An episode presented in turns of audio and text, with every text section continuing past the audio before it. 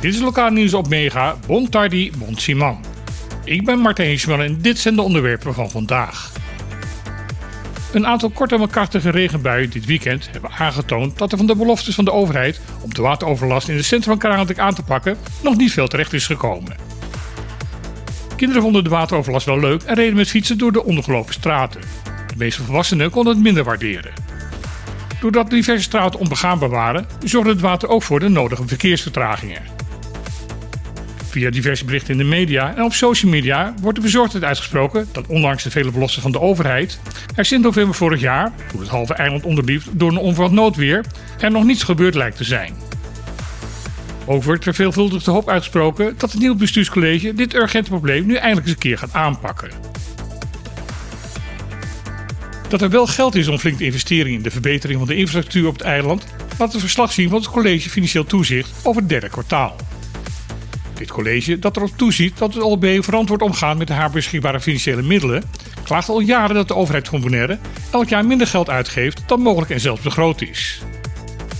Dit betekent dat de verbeteringen en de ontwikkelingen op het eiland veel trager verlopen dan nodig is. Dit jaar blijkt geen uitzondering te zijn.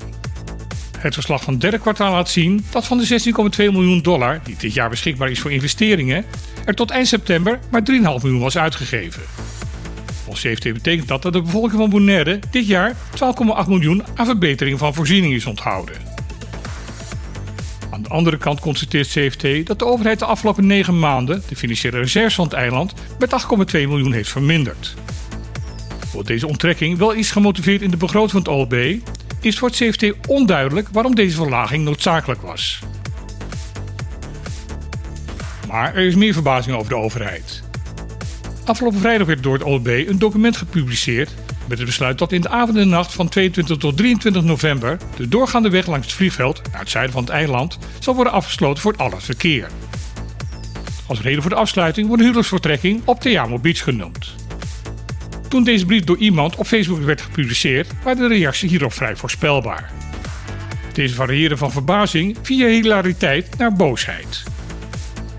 Daarbij was de belangrijkste vraag: wie gaan de trouwen die zo belangrijk zijn dat de rest van de bevolking 25 kilometer moet gaan omrijden om van of naar het zuiden van het eiland te kunnen komen? Op die vraag is tot op heden nog geen antwoord gekomen. Gedeputeerde Clark Abraham lijkt net zo verbaasd zijn als de rest. Volgens hem weet het nieuwe BC, maar ook de waarnemend gezaghebber Oleana hier niets van. Dat laatste is zeer opmerkelijk omdat de naam van de gezaghebber onder het besluit van het OLB blijkt te staan. 6 november is voor de meeste oudere inwoners van Curaçao een dag waar nog steeds even bij wordt stilgestaan. Toen stortte namelijk in 1969 de in aanbouw zijnde Julianabrug in. Bij de montage van een sectie van de bijna voltooide brug brak een verankering af, waardoor 1600 ton staal naar beneden viel. Het ongeluk kostte 15 mensen het leven die op dat moment aan de brug werkten. In een artikel op Caribisch Netwerk wordt dit ongeluk vandaag herdacht. Hierin vertelt de nu 71-jarige Tony Hassel hoe hij heeft meegewerkt om twee jaar na het ongeluk de brug alsnog te voltooien. Dat kostte hem drie jaar van zijn leven, waarbij zeven dagen in de week werd gewerkt. Ontstane afstand moest een beetje worden ingehaald. Hij denkt er nog vaak aan terug en beseft eigenlijk nu pas hoe gevaarlijk dat werk was. Voor hem is het instorten van de brug de grootste ramp die Curaçao ooit is overkomen.